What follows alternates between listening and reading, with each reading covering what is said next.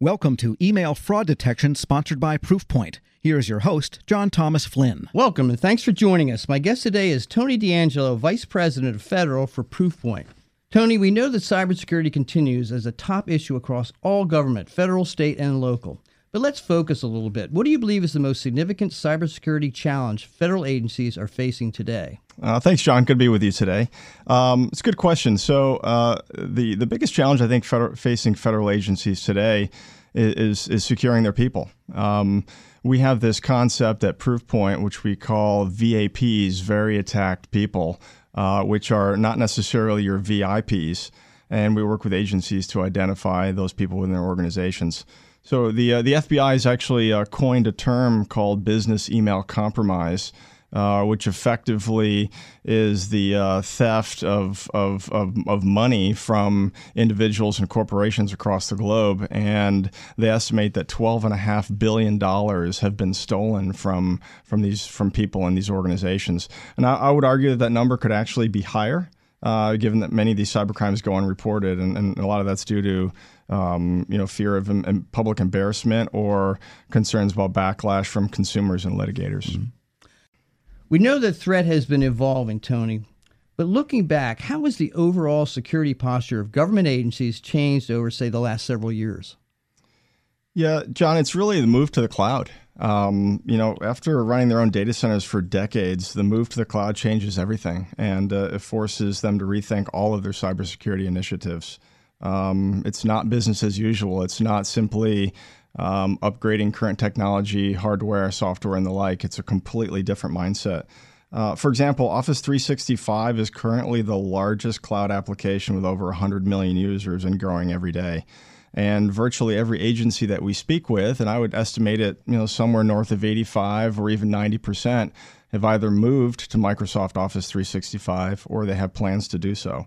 So, uh, uh, what that means is your data is no longer sitting in a government data center. And so, how do, you, how do you go about securing that? And we've seen some very successful credential phishing campaigns, which allow cyber criminals to gain access to accounts and sensitive information. Um, so, with this data being off site, that's really all that you need. You need someone's credentials, and you are effectively in. You are that person and, uh, and going where you want to go. You've also stated, and I think it really hits home, the issue that humans are easier to hack than computers. Is that at the core of why email is such an attractive avenue for cyber criminals?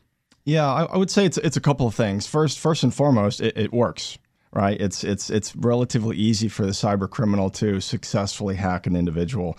I mean, they're relying on people to help unwittingly facilitate a crime people are trusting by nature. They can easily be duped into opening malware, clicking on malicious, malicious links, entering login credentials or other types of personal information. And the second piece of this is I would also suggest that the uh, the government over the years have done a really good job in securing infrastructure. So um, the uh, the attack vector through the network, through a firewall, um, has gotten a little more difficult, a little more complex. So the the hacker has, has shifted to the softer targets. Um, people are much harder to secure because we can operate at free will. We can click on things, we can open things, um, we can be careless with uh, user credentials. And I think because of that, I think the uh, the attack vector on people and through email is here to stay for a very long period of time. So the the studies that that we have seen are that over 93% of attacks are on people. And of the 93% of attacks on people, 96% of those come through email. So clearly, it's a very successful attack vector for the cybercriminal. Tony, government knows the hackers are out there. Government knows they're constantly coming at them, and they know the attacks are there every day. So why are cyber attacks so hard to stop? Yeah, I, I think mostly because the threat landscape is continually changing and evolving. So as uh, as uh, cybersecurity experts and, and defenders of, of the uh, the individual, um, we have to constantly adjust and, and keep up with the attacks. Um, you know, in the in the in the war on terror, it's often been said that. Um, um, we need to get it right every single time, but the terrorist only needs to get it right once, and that's it's similar from from the cyber criminals' perspective, right? We need to be right every single time. They need to be right one time in order to to uh, hijack those credentials and be able to move at, at free will inside of an organization. Um, and, and the attack through email just works. Uh, people are fallible. There will always be somebody who will unwittingly click, open an email on a link, enter their credentials into a fake website, and so on. And it's uh, it will continue because it's lucrative, as as we've talked about earlier, to the tune of you know twelve and a half billion dollars, as per FBI studies. Focusing a little bit here, what is so different between what the hackers are after in terms of government versus what they're after in the private sector? So that's a really good question because it's it is dramatically different. So in the private sector, it's primarily a financial play. They're looking for credit card information, personal information for identity theft, and of course, stealing money by pretending to be a work colleague or business partner of the victim and having them wire funds to that cyber criminal's bank account. But in the Fed, it has more to do with the theft of, of government secrets or intellectual property. Uh, and recently, there's been a lot of talk about election rigging right? So th- these are things that continue to come up. Much of these attacks are state sponsored by unfriendly foreign governments, um, whereas some of the other attacks on individuals outside the public sector may not be, uh, they can be state sponsored, but many of them are individuals just looking to pad their own bank accounts. So, uh, as an example, um, uh, an, of IP theft may not even be the federal agency itself, but maybe a partner to the government, like a defense contractor. I've heard many government cyber experts say that there's a reason why some foreign fighter jets look eerily similar to those of the United States Air Force and other defense agencies. It's likely because a state sponsored bad threat actor targeted one of these VAPs, these very attacked people, either by stealing their credentials impersonating a coworker and asking for design documents, you know, for this, you know, aircraft in question. And there are solutions today that, that can stop those attacks. One of the other things that we see with these these VAPs, these very attacked people, um, as I mentioned earlier, it's not necessarily the VIPs in an organization. When we do um, a study for an agency and show them their people, we can show them the types of attacks that they're seeing and the numbers of attacks that each individual is seeing coming through email. And oftentimes it's an eye opening experience because it may not be uh, a, an executive inside of an agency, but oftentimes it's the administrative assistant of that executive in the agency that could be a factor of 10 uh, in terms of the number of attacks on that uh, on, on him or her. So it's uh, when when we have that intel, we can create programs and put policies in place using cyber technology to to, to stop the uh, those attacks coming through email. Well, I think no discussion of cybersecurity is complete without addressing the funding challenges, particularly in government.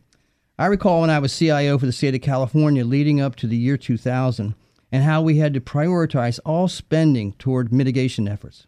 For cybersecurity, it's like a potential Y2K every day. What are the new spending and priority strategies you recommend for federal agencies? Well, I, I, think if you asked every CISO uh, if they had enough budget for cybersecurity, they would all tell you no. And in many cases, that, that's probably a true statement. But I would suggest that the analysis of budget allocation is a very worthwhile exercise. So we talked about uh, over 90% of attacks being on people, and you know 96% of those attacks actually being through email. But if you look at studies, it shows that agencies spend roughly 62% of their budget on network security on securing the infrastructure, but only 8% on email, and then the remaining portion goes to, uh, to web and, and endpoint security. So I'm not suggesting that because over 90% of the attacks come through email, that you put 90% of the budget on it, but right now it's, clear, it's clearly imbalanced and could use some probably some, some reallocation. Again, uh, given that a lot of the network infrastructure security has been has been very successful, and the number of attacks on network infrastructure has diminished dramatically over the past five years or so. Um, also, uh, one of the things I, I, I, see is we see agencies are still using too many different cyber vendors, and there isn't one vendor that can do everything. Um, but a single vendor in a major category makes a lot of sense. For example, you don't need four or five vendors just for email security, particularly when the solutions tend to work together as a single system uh, to analyze, identify, block, and remediate threats. So when you have one vendor that can perform all those functions, the uh, the systems inside typically uh, will are, are, very very connected, and having disparate uh, vendors in that one particular category does not necessarily um, provide some useful gains. Best of breed in that particular scenario is, is not a, an effective gain for stopping a lot of the attacks. And finally, Tony, to wrap it all up, what steps should agency take to strengthen their cybersecurity posture in 2019? So another really good question, John, and they're already doing some great things to secure their people in the form of mandates. As an example, uh, in October of 2017, the Department of Homeland Security released a mandate um, known as Binding Operational Directive 18 01. And, and what that is, it was to force the civilian government agencies to implement DMARC, which is a, a technology to um, uh, to authenticate email. So, effectively, what, what it does is it prevents the cyber criminal for pretending to be you or me uh, and hijacking someone's email and and and trying to uh, effectively um, steal money or technology inside of an agency. Uh, it also prevents uh, that that hacker from pretending to be you out in the wild. And and as an example maybe a uh, pretending to be a staffer for a congressman and seeking campaign donations out into the into the, the private sector. So DMARC would effectively stop that as well and would also stop the the use of um, fake uh, email domains which um, you know can can be a big problem where somebody might change a, a, single letter or add a number to the end of what looks like a, a very legitimate and popular domain and uh, and then and dupes the um, the user into clicking or entering their credentials or something to that effect. Um, and then, so I, I think uh, the other benefit is DoD has recently adopted this same mandate. So uh, the new CIO for the Department of Defense, Dana Deasy, recently put out a letter mandating for the entire Department of Defense the same adoption of DMARC technologies. I think it's a great first step in in trying to secure email. The one problem and one thing that I would love to see the government change is these mandates typically come without funding or centralized management. So um, if you talk to people on the inside of the government, they they call these you know mandates without teeth. So you get to the end of the uh, time period at which they're supposed to be implemented, and you typically do not have 100% adoption because that agency doesn't have the funds, uh, the people, or the expertise in many cases. So we'd love to see those things consolidate. I think that would be a great first step. Additionally, as we talked about, I think I would uh, reallocate budgets to increase the spend on email, something greater than 8%. Focus on the, the VAPs and not just the VIPs. And then um, security awareness training. We're seeing a tremendous growth in this in the federal government. Uh, you have to assume that somebody is always going to click. Open open the, the piece of malware, click on the URL, um, go to the, the wrong site and enter their credentials. And, and with security awareness training, an agency can identify who um, some of the more vulnerable, more fallible uh, employees are inside the organization, customize tailored training for those individuals, and uh, and if we we work it on the front end to stop the attacker coming through the front door with with known and unknown attacks, and with a lot of the cyber technology, we can also uh, help shore that up on the back end by by having the individuals who are the primary primary attack vectors be a little more educated and a little more aware of what it is that they're seeing and what they could potentially be exposing themselves to. It makes a lot of sense, Tony.